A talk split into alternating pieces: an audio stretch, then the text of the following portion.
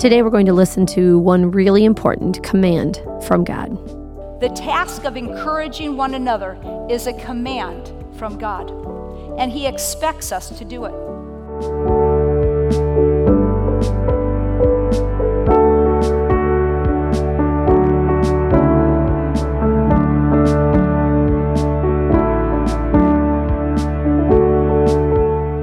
Welcome to Unshaken. I'm your host, Julie Van Warmer, and I'm really excited that you are joining us today. Today is episode 188, and today we are going to listen in on a talk given at our Regarding Him conference. And by the way, that conference is coming up. So head over to regardinghim.org for more information and to register. So today we will jump into the second part of our Stand series.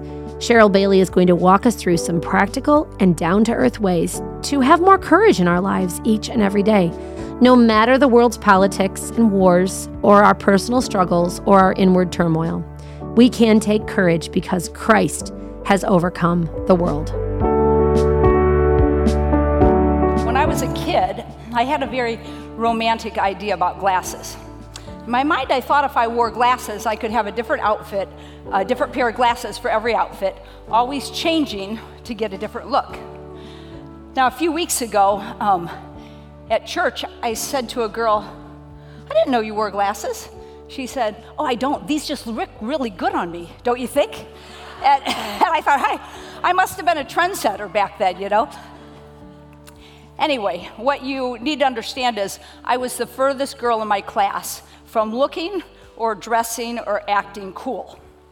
In fact, when I was in seventh grade, my mom took me clothes shopping um, for school, and we were at the shoe store, and there I saw them. They were black, kind of boot like shoes. The problem were, was that they were in the women's orthopedic section. my mom didn't get me those shoes, but she did get me the mint green pantsuit. It had large pockets all over the front and pockets down the legs. I thought I looked just like an astronaut. Thank you. Why did I want to look like an astronaut in seventh grade? I really don't have any idea. Everybody has a period of awkwardness, but for me, really, it was my whole growing up years. But in my mind, I thought glasses were the thing. But my 2020 eyesight kept me from this accessory that I knew would have changed the trajectory of my teenage years. Now, if we fast forward 30 years, I remember standing in Meijers one day looking at a jar of molasses. I was trying to read the label to see how much iron was in it. So I extended my arm so I could see the letters clearer. But my arm wouldn't go out far enough that I could see the letters. now, by this point, I knew glasses weren't the thing. Um, so this began a period of denial in my life. You know, I would go to the bank and I would grab one of the little slips of paper and I couldn't tell if I had the withdrawal or the deposit ticket. I would show up at Bible study and I was supposed to lead and I couldn't see my notes. I didn't know what time I was getting out of bed in the morning. Really, life was a blur to me. My eyes told me I lived in a land where everything just kind of blurred together. I needed something to correct my perspective. Now, this wasn't entirely bad. I maybe couldn't see anything, but at least when I walked past the mirror in the morning, I wasn't in shock at my aging self. Because my perspective said my skin was smooth and tight, but the mirror said wrinkled and saggy. now, this rapid decline in my eyesight gave me a perspective on life that was wrong perspective is a very important part of life. And just like my bad eyesight gave me a wrong perspective and it affected my day, so our wrong perspective can keep us from standing courageously within our culture. So this morning, we spoke about um, our need to understand that courage is not something we muster up. It's not based on our own abilities, but we have courage as we are filled with the Holy Spirit and rely on His power within us. And that courage comes out of convictions based on the truth of God and His Word, and that these convictions are stronger than the fear and the anxiety that keep us from acting courageously. And finally, that Jesus gave us Himself as an example to follow, to do the will of the Father, not just follow after what we think is best for us. So we fix our eyes on Jesus, and He fills us with courage. This afternoon, I want to leave you with one thought. And if you don't remember anything else that I've said today, I hope that you remember this. God desires each of us to live with an eternal perspective. Pray with me. Father, I thank you for this day and for the many, many people who have, have worked and served behind the scenes. And I thank you, Father, for, for allowing us to be here in your presence. And pray that you would guide my lips and that you would speak through me. In Jesus' name, amen. We know little of the life of a woman named Perpetua. She was a, a woman born of noble birth. She lived with her husband and newborn son in the turn of the third century. We don't know what brought Perpetua to faith in Jesus or at how at such a young age she had grown in such courage. At age 22, Perpetua had just given birth to a newborn baby boy, and she was arrested for being a follower of Jesus. She had a resolve that was remarkable. She gave the care of her baby, her newborn son, into, to be cared for by her mother and her brother, knowing that she would likely be killed for her faith. And yet she would not be persuaded to recant. You know, you think about a Roman uh, prison cell. It was oftentimes an underground dungeon. It was damp, dark, crowded. They were places of physical and psychological torture used to get prisoners to confess. You didn't even have food unless you had family or friends that would bring you uh, these necessities. Now, we know much of what happened to Perpetua because she was able to keep a diary, and it records her written words of her testimony of her trust and faith in God. On several occasions, her father came to the prison to try to persuade her and get her to recant. On one of these occasions, she asked him a question. She said, can a vase be called by any other name than what it is? And he responded, No. And her commitment is seen as she answers him. She says, So too I cannot be called by anything other than what I am, a Christian. Her father was angered and left because of her response. But he returned on the day of her trial for one last attempt to persuade her to recant he holds her newborn baby up in the air and yells, Perform the sacrifice, have pity on your baby. Perpetua replies, I will not. And the judge asks her, Are you a Christian? Yes, I am, she replies. And Perpetua is sentenced to be condemned to the beast. Perpetua went to her death because she was resolved that Jesus had said, In the world you will have tribulation, but take courage. I have overcome the world. this morning, we looked at the life of Peter and his willingness to be bold and courageous, to act and to suffer, even to the point of death, because he was convinced of who Jesus was and he believed the promises of God were true and for him. This conviction led him to live in boldness and courage. This afternoon, we are going to look at the courage of the Apostle Paul our passage is taken from the second letter he wrote to the church at Corinth. I'm going to read 2 Corinthians 4 16 to 18. Therefore, we do not lose heart, but though our outer man is decaying, yet our inner man is being renewed day by day. For momentary light affliction is producing for us an eternal weight of glory, far beyond all comparison, while we look not at the things which are seen but at the things which are not seen. For the things which are seen are temporal, but the things which are not seen are eternal. Now, verse 16 begins with the word therefore. And when we see this word, it's really important for us to look back to see what came before so that we can grasp the meaning that the writer intends. So, if we back up a few verses to verse 7, we see that Paul is speaking about a treasure.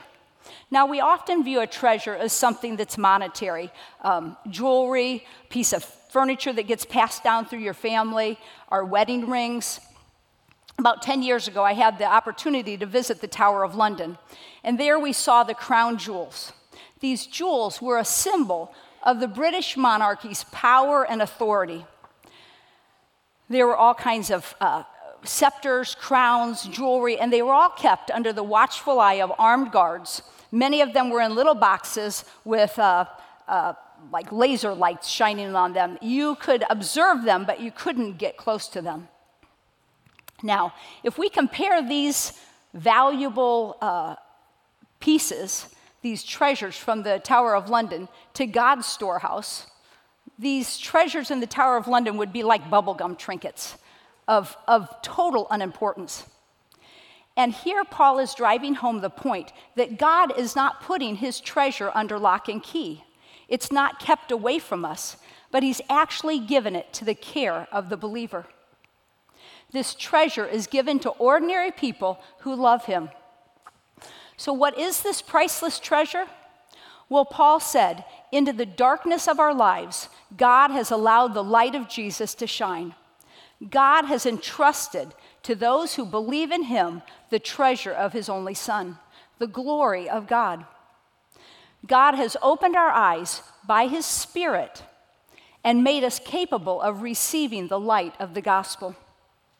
The light of the gospel simply means that sin and darkness governed this world, and God sent his son, Jesus, to shine light into the darkness, revealing our sin and pointing out our need for a Savior.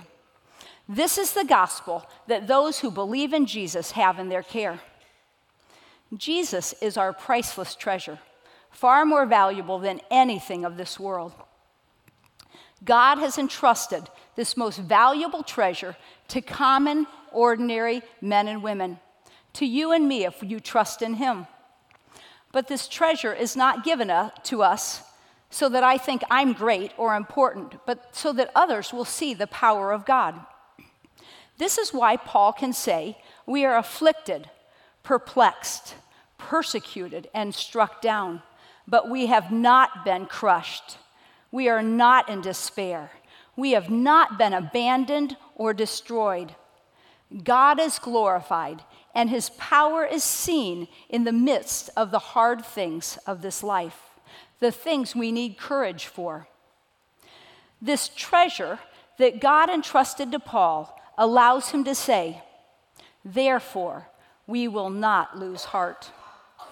Paul understands that his body is being used up that he's on a path that will eventually end in his physical death. But he knows the one that raised Jesus from the dead will raise him up as well. Death is a result of the fall. Back in the Garden of Eden, God had told Adam that he could eat from any tree in the garden except one. And when Eve brought the fruit from that one tree to Adam, he should have led his wife and said, No, we are not eating that. But instead, his mind had already begun to think about he, how he might be like God, and he ate it. Sin, the curse of the fall, the promise of a physical death, have led us where we are today. We are a society that lacks true courage. Sin, the desire to be like God, is what is natural for each of us. We don't need courage for these things. We need courage to go against what is natural. Darkness reigns in the world we live in, and we are encouraged to stand up for our rights, to live for ourselves, and to do as we please. Sin is what we want to do. But the Bible calls us to have courage to reject the sinfulness of our culture and to stand as women of faith in truth. Each of us needs courage to stand for truth within our culture. We may be ridiculed because we speak about an actual heaven and hell. We may have allowed God to control how many children we have, so we can't go to the grocery store without someone asking, Are those all yours? We may face a long term health diagnosis. We may live in a hard marriage, but courageously seek to show respect to our husband. We may have a child who has chosen a path away from God. But our passage says, Therefore, we will not lose heart. But though our outer man is decaying, yet our inner man is being renewed day by day. For momentary light affliction is producing for us an eternal weight of glory, far beyond all comparison, while we look not at the things which are seen, but at the things which are not seen. For the things which are seen are temporal, but the things which are not seen are eternal. Courage understands an eternal perspective. Now, I know some of you may be thinking, you don't understand my situation. You don't know what I need courage for. I just can't stand anymore. I've tried. Remember, Paul calls us to not lose heart, to take courage in the fact that God is renewing us day by day. This idea of God giving us what we need for each day is a truth that's really found throughout Scripture. God knows the hardships you're facing. In fact, He's brought these hardships into your life that you need courage for, and He is giving you enough for whatever your particular circumstances need for today.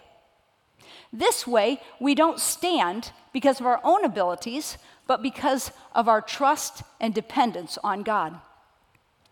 The fact, this fact that God is renewing us day by day keeps our eyes looking upwards towards heaven.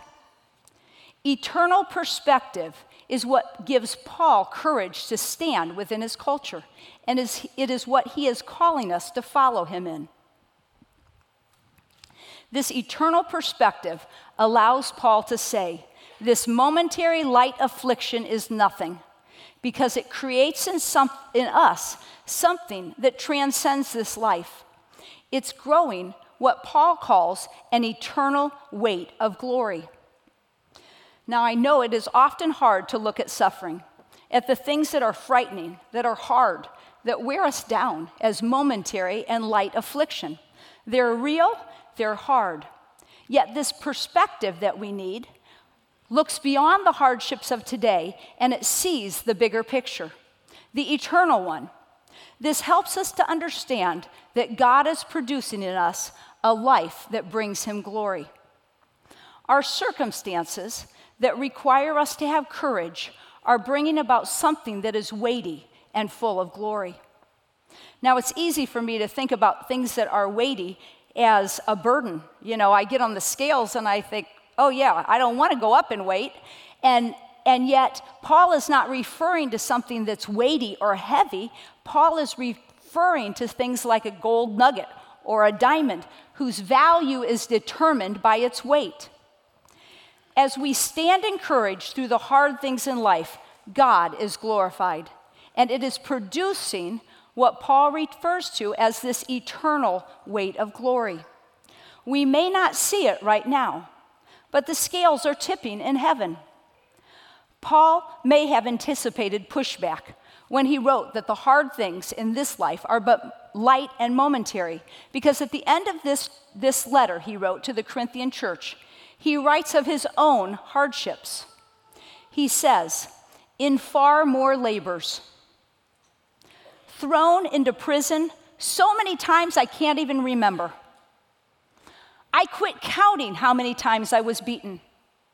Every single day I lived in the face of death. Five times I received 39 lashes. Three times I was beaten with rods, once stoned. Three times I was shipwrecked. I spent a night and a day in the open sea. I am in danger from rivers, from robbers, from my own countrymen, from the Gentiles. I am in danger in the city, in the wilderness, and in the sea. I am in danger from false brothers. In labor, in hardship, in sleepless nights, in hunger, in thirst, in the without food, being cold, Paul knew hardship. He understood courage. Perspective, it's the way we look at something. Paul was able to call his heavy and long continued trials light, but for a moment, because of his eternal perspective. These hard things that required Paul to have courage were from God, and they were producing something that was bigger than this life something eternal. I'm going to read these verses one more time. Therefore, we do not lose heart, but though our outer man is decaying, yet our inner man is being renewed day by day. For a momentary light affliction is producing for us an eternal weight of glory, far beyond all comparison, while we look not at the things which are seen, but at the things which are not seen. For the things which are seen are temporal, but the things which are not seen are eternal. the perspective Peter, Paul, the Hebrew midwives, Perpetua, Sophia, the perspective these people had was that they understood that the things that are seen are temporary, while the things that are not seen are eternal. Can you imagine Perpetua? She's a young wife, a brand new mom, handing her newborn son over to the care of someone else. Wouldn't God understand if I just said with my mouth I recanted, but in my heart I still believed God for the sake of my little baby? She probably sat in that dungeon, damp, hungry, and I don't mean to be crude, but her breasts probably dripped with the milk that God had provided for her to feed that newborn baby. She sat waiting to be thrown to the beasts and torn apart. These were the things that were seen. But her eyes were looking at what was not seen of heaven, of worship, of praise of God, of her bringing God glory. This eternal perspective allowed her to have peace and courage in the really hard things of this temporary life. For Peter to sit and sing praises to God after being beaten and thrown into prison. For Paul to be stoned and left outside the city, but then get up and go back into the city to speak about Jesus again. These men and women feared God. They knew that Jesus had shown his light into the darkness of their hearts and that they had been given a priceless treasure. They understood that this life is temporary. The perspective of eternity changed the way they looked at the events of today. This is true for you and me as well. The perspective of eternity should change the way we look at the events of today. Now, most of us in this room will never be beaten or thrown into prison. We won't be stoned for speaking about Jesus. We won't be tortured or mauled to death by wild animals. But we all need the same perspective so that we live courageously with our mind fixed on the eternal and giving glory to God. I have a friend whose grandparents were missionaries in China in the early 1800s. He tells this story his grandfather passed down to him. One evening, a man became ill and required medicine that was not available in their small village. Mr. Carlson, my friend's grandfather, said he would go on the multi hour journey to get the needed medicine. He had to travel by foot through the night through an area that was known to be full of bandits. Mr. Carlson made it to the village, got the medicine, and returned to the sick man. A number of years later, Mr. Carlson met a man who had been a part of a group of bandits. And as this man was telling him about this remarkable night, Mr. Carlson began to realize he was talking about him, the night he had gone for the medicine. And this man said that they saw the man in a distance that they hoped to attack, but as he got closer, he was surrounded by angels. As this man spoke, Mr. Carlson knew he was the man who had been surrounded by the angels. He had been physically alone, but God was protecting him. You know, Mr. Carlson could have stayed home that night. No one would have blamed him. But he understood that courage comes from the perspective of seeing what is eternal. God had called him to be a witness for Jesus in that village in China and this made him responsible. When he heard the report and he knew he was that man surrounded by God's angels, this was simply a confirmation of the faith he had acted upon in courage. We are called to have an eternal perspective that changes our focus from the long view to the long view and allows us to stand courageously in the midst of our daily life. This afternoon, I have three suggestions that I hope will be a help to you as you seek to live courageously, having an eternal perspective. The first is to open your eyes to the unseen and the reality of heaven. About a year ago, my kids were talking and they used the term Karen. Now, I'm sorry if uh, I know there's at least one person by the name of Karen here. It's a fine name, but that's what they were talking about. And I said, Well, what are you guys talking about? And they said, Oh, well, a Karen is something that uh, young people use to label a specific type of person. Here's where my trouble came in. I said, uh, Well, who's Karen? And they laughed a little bit and they said, uh, Well, you're kind of a Karen, Mom. so they went on to explain why they said I was a Karen. So later I looked up the term Karen, and the Google search I did said Karen is a pejorative slang term for an obnoxious, angry, entitled, and often racist middle aged woman who uses her privilege to get her way or to police other people's behavior. Now, my kids said I was a Karen because I often asked to speak to a manager if I didn't like something that was happening at a store I was in. Or I would argue about a price discrepancy, remember I'm cheap, of something I was purchasing. Now, I didn't really like this. I didn't want to be walking into a store and, and think, oh, here these college students are whispering, she's a Karen. It made me stop and think about temporal versus eternal. I began to ask God to help me to show Jesus to those people I encountered and not to demand my rights.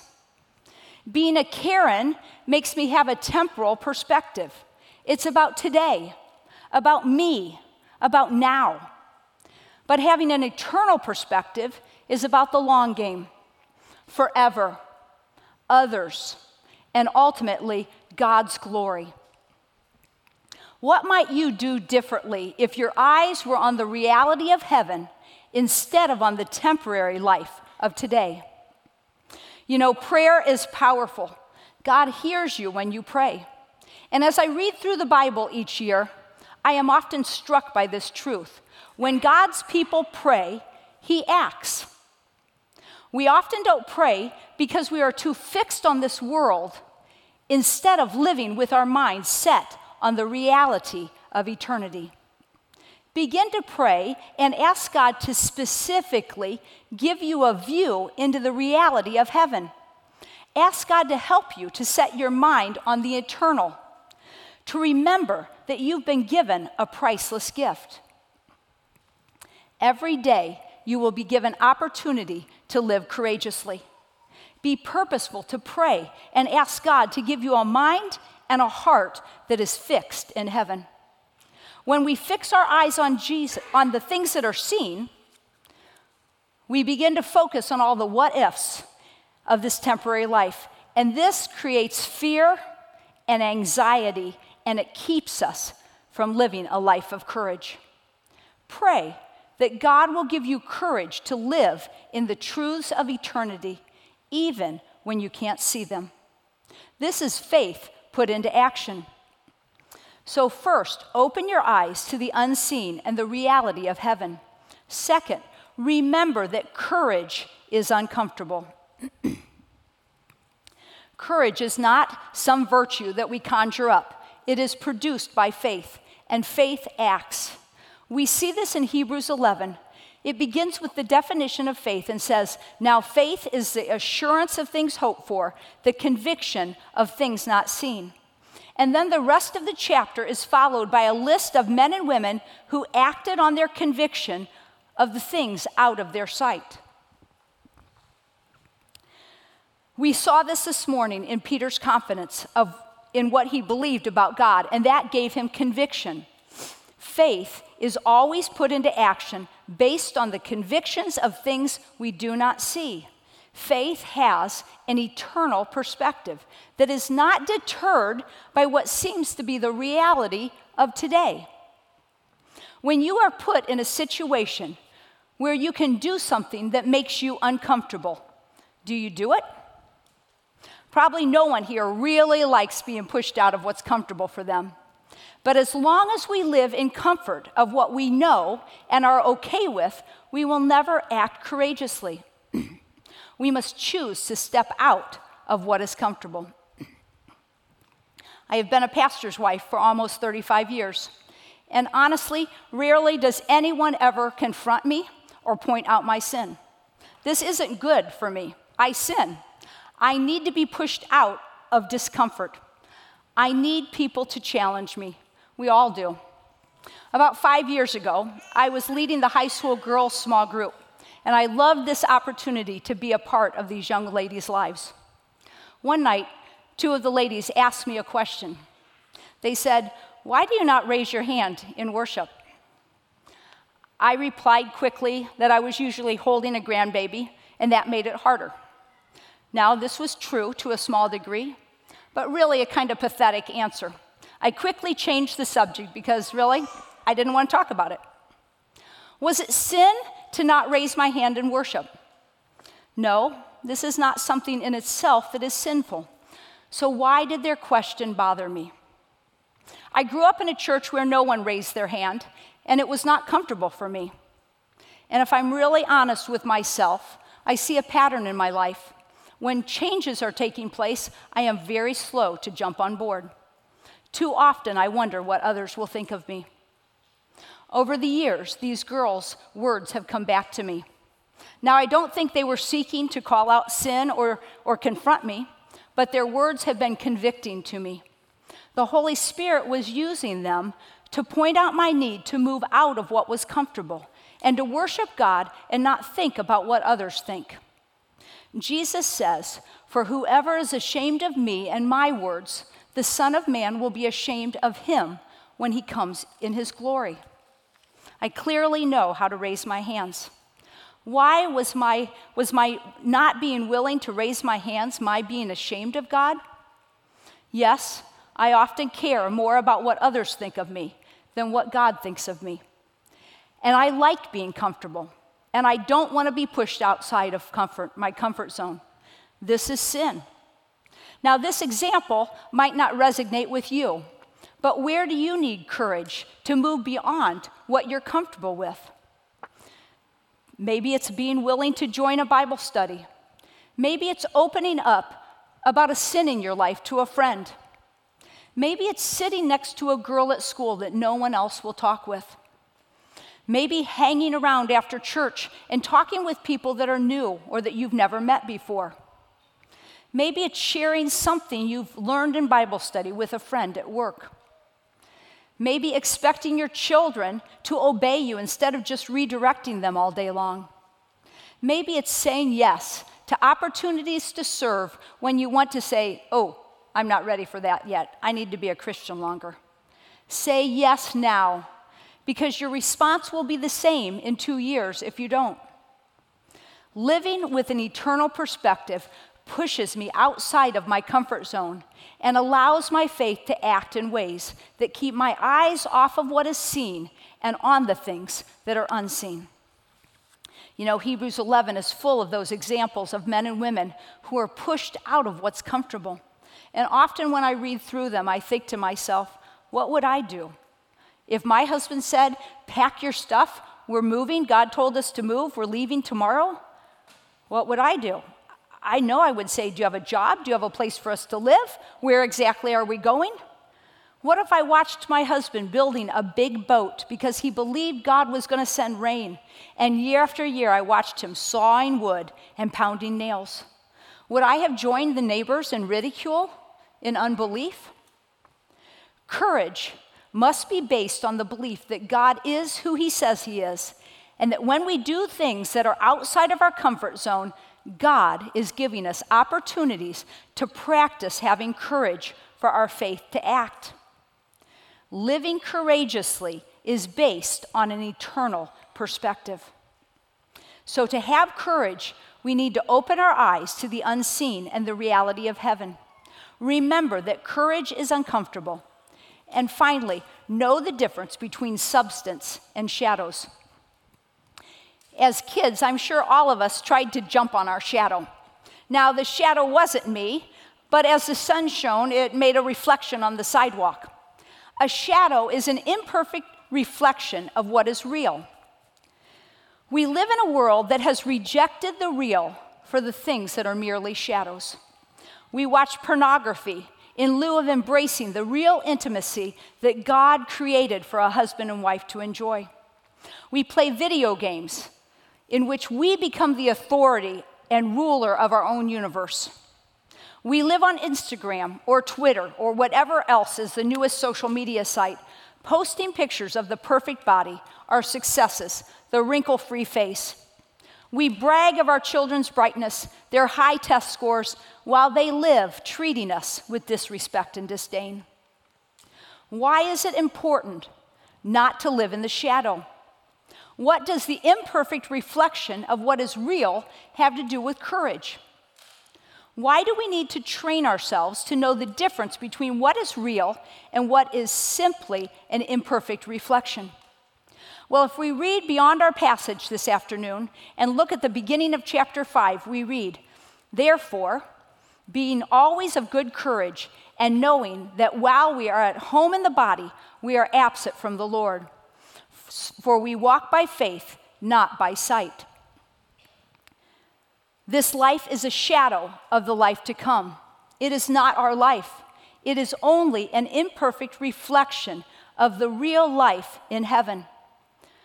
When I love this life, I will not have godly courage because this life becomes way too important. Paul says, therefore, remember we got to look back, therefore, because of the things that are temporal, but because of the things that are eternal, have courage. Don't live like this is your home. If I live at home in this body, Paul says, I am absent from the Lord. This life is a mere shadow of the life that God has created for the ones who follow him to have. You know, but it's easy to settle into the shadow and fail to enjoy the substance. The reality that heaven is our home, that eternity is real, that our life is not about staying looking good or healthy so that we don't come to a physical death, but about spending ourselves in this life so that we can give glory to God in the real life, the eternal one. This is an eternal perspective. Hebrews 11 speaks of those men and women who died in faith without receiving the promises, but having seen them by faith and welcomed them from a distance. These men and women viewed themselves as strangers in this life. The great examples of Scripture, Perpetua, Sophia and her daughters, and many, many others, made it clear that they were not at home in this world but they lived with their eyes set on eternity. If you want to be a woman of courage, don't settle for a life that is merely a reflection of the real thing. As long as we are content with this world being our home, we won't have courage to live for God with an eternal perspective. Now, I want to leave you today with one very practical help to live courageously become an encourager. To encourage literally means to fill with courage or hope. Billy Graham once said, Courage is contagious. When a brave man takes a stand, the spines of others are often stiffened. Every day, we come face to face with our sin, with those who oppose Jesus, with things that fill us with fear, dread, anxiety, with situations that are a risk for us. We need courage and we need help, and we need to help fill others with courage. Now, Hebrews 3:13 is a verse that for many years has intrigued me.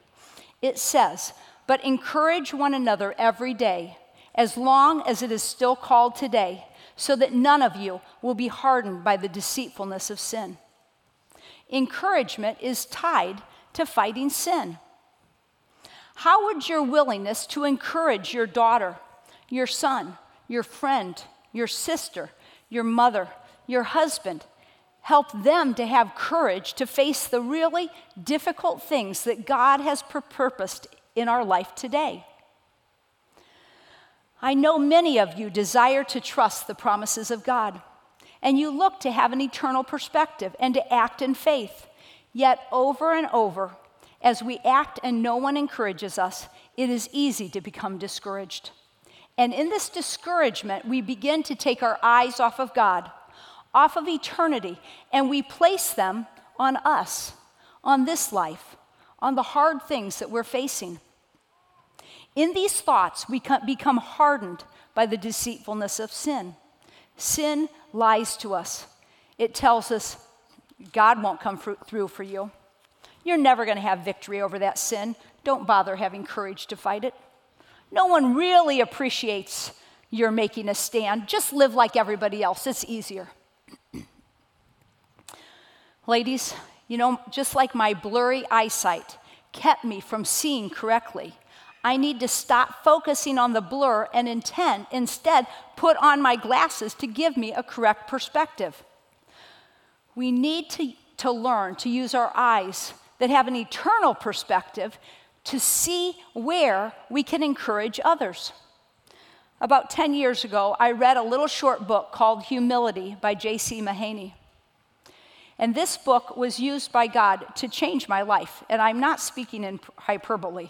God used it to change me in a whole bunch of ways. One thing he says is in the life of every believer, we will see evidence of the Holy Spirit. Remember, I mentioned that this morning, that we see the evidence of the Spirit in people's lives. And this book said you will see it in the life of every single believer.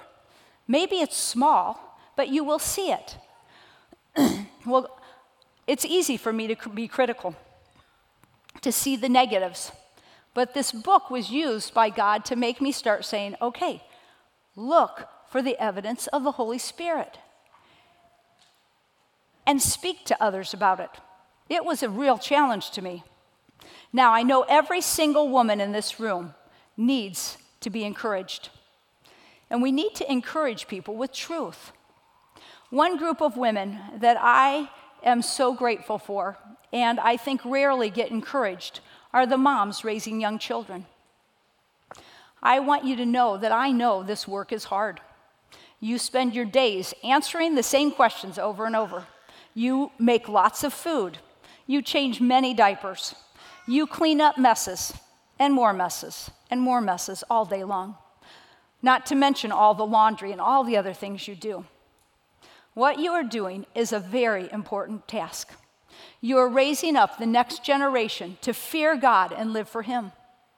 It actually takes a ton of courage to be a mom in our culture today.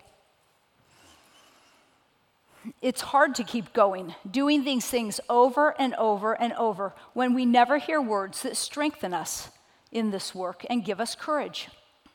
Now, I know mothers are not the only ones that need encouragement.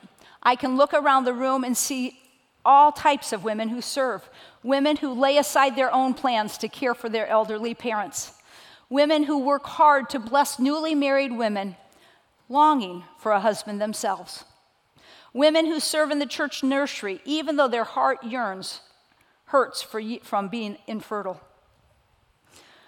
A woman who has prayed faithfully for decades for her unbelieving husband to know the Lord you know, it's easy for me to see my need for encouragement as a weakness, like I can't do it all without someone else helping me. Yet this is foolish and sinful thinking. It keeps me from speaking up and encouraging others. And it keeps me from receiving the encouragement that others seek to give me. It's sin. God says, encourage one another daily. This means we need it often. We saw this idea of daily provision in our passage as God says He is renewing us day by day. We know that God gave the Israelites manna enough for each day. And here Paul says, encourage each other daily. I heard his husband once say to his wife, I told you I loved you when we got married, and I'll let, let you know if it, change, if it changes. Now, I know he was being funny, but this is not the way that God loves and encourages his children. He says we need encouragement every day. God doesn't give it to us all at one time and, and expect us to uh, just dole it out. He gives us encouragement daily. He wants us to depend on Him for this. And as His hands and His feet, as ladies, we need to imitate Him and encourage others. Do something that will help you to begin to give courage to others through your words and your actions.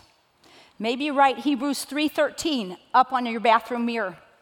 Maybe put a big number 3 and hang it on the refrigerator to remind you to, to do three encouraging things that day. In your folder, I've made this little card with 20 easy ways to begin to encourage those people in your life. Hang it up somewhere and use it as a help to you. The task of encouraging one another is a command from God, and He expects us to do it. Encourage one another every day, as long as it is still called today, so that none of you will be hardened by the deceitfulness of sin. I hope that as you leave here today, that you will remember that every day God will provide what you need to stand as a woman of courage. Trust Him that He has provided the Holy Spirit as the source of your courage, and that what is seen te- is temporal. But as we live with an eternal perspective, we have courage and glorify God. Let's pray. Father, I thank you that you give us hard things in this life to prepare us for eternity. And I pray, Father, that as we leave, that our eyes will be fixed on you and things eternal. Give us, Father, this eternal perspective. In Jesus' name I pray. Amen. Wow. So much application and so, so much we can learn from this talk today. I hope you were both challenged and encouraged. And speaking of encouragement, this is something that Cheryl challenged us to be more diligent to do each and every day. Be an encouragement to others rather than be a Karen or really just be critical, right? How can you be an encouragement today? I thought I would end by sharing with us 10 quick ways to be an encouragement. If you're married, smile and greet your husband when he comes home from work and thank him for the work that he does to provide for your family. If you're a parent, speak those words, I love you, to your child and give them a hug. Maybe even encourage them by stopping what you are doing to play with them or read a book. If you are a parent of an older child, speak how you see the fruit of the Spirit active in their lives. Tell them so they're encouraged that God is at work. If you are a full time working woman, Look for a way to thank someone in your job today. Maybe someone who does something every single day that helps you in your job, even though they might actually be getting paid for it. Look around at the leaders in your church and take a minute to either text or write a personal note to your Bible study leader, your small group leader, your pastor or youth pastor, or even the janitor in your church. Thank them for what they do. When you make cinnamon rolls for your family, double it up and take some over to a neighbor. And thank them for being great neighbors, or just tell them that you wanted to bless them. Take a minute today and text a friend and tell them you're praying for them, and then actually follow up and pray for them. Make a goal to encourage someone who's older than you each day and someone who's younger than you. Either use phone call, a text, or find them in conversation and speak encouragement into their lives. Be kind. I know the world thinks they own this, but Christ actually owns and is the epitome of kindness. Be kind to the cashier at your local grocery store, or your hairstylist, or your dentist. Be kind to the clerk at the desk, or the person on the other end of the phone when you have to call about a problem with your order. Kindness goes such a long way with people. It also gives us a chance to look for ways to speak of Christ. And finally, look around for the children in your life and look for ways to encourage them. Ask them questions and begin conversations with them, showing them that they are important. Let's pray. Dear Heavenly Father, I am grateful to you that you are our source of courage. We do not have to muster this up in ourselves. We can trust you. We know that you are powerful, strong enough, and sovereign over our situations and our circumstances, and we can have courage and take courage in you and in your word. Guide each woman listening today as she is stru- working through how to be an encouragement to those around her. Give her creative ideas, Lord. Help each one of us to look for ways to love and encourage those in our presence each day and in our thoughts. I pray this in Jesus' name. Amen.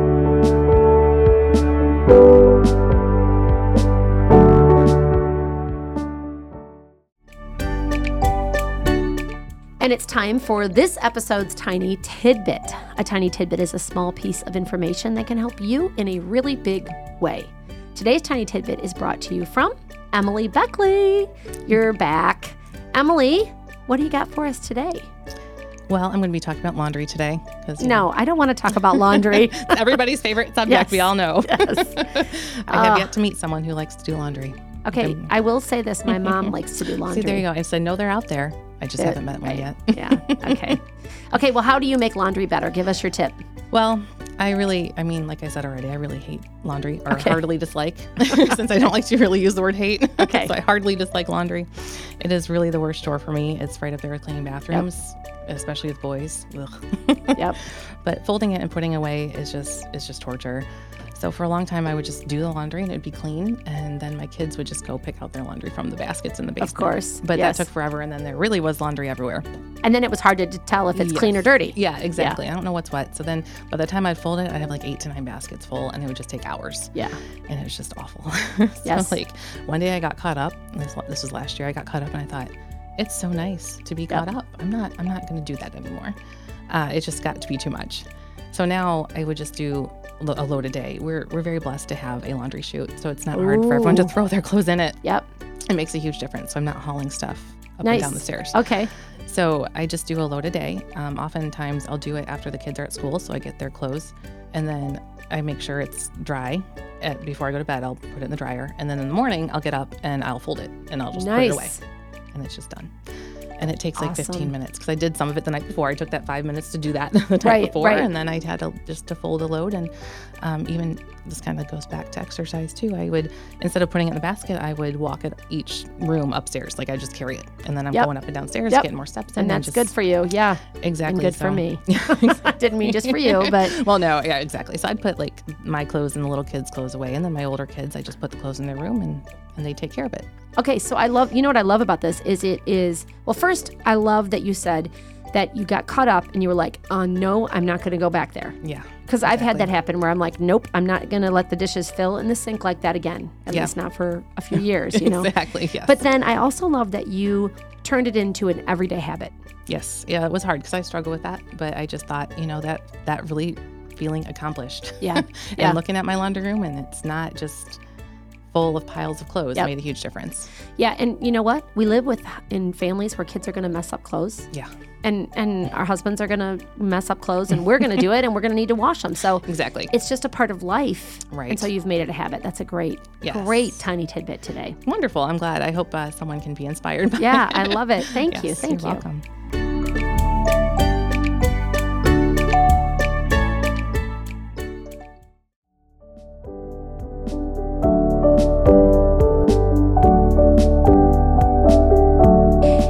Thanks for listening. Join us next week for our monthly installment of our Mom to Mom Ministry. Our Mom to Mom Ministry is a great ministry we have at church that focuses on the important job of motherhood. We're going to take a look next week at some of the mundane tasks of life and how these actually can be done for God's glory. So join us for that.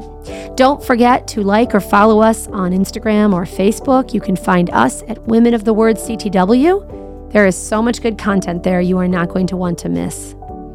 Also, you can find us on any of your favorite podcast directories. So go and subscribe. You can find us at Apple Podcast, Google Podcast, Podbean, Spotify. Honestly, wherever you are, we are probably there. And remember, when everything around you is shaken, you can stand unshaken because of our rock and our fortress, because of God. Until next time.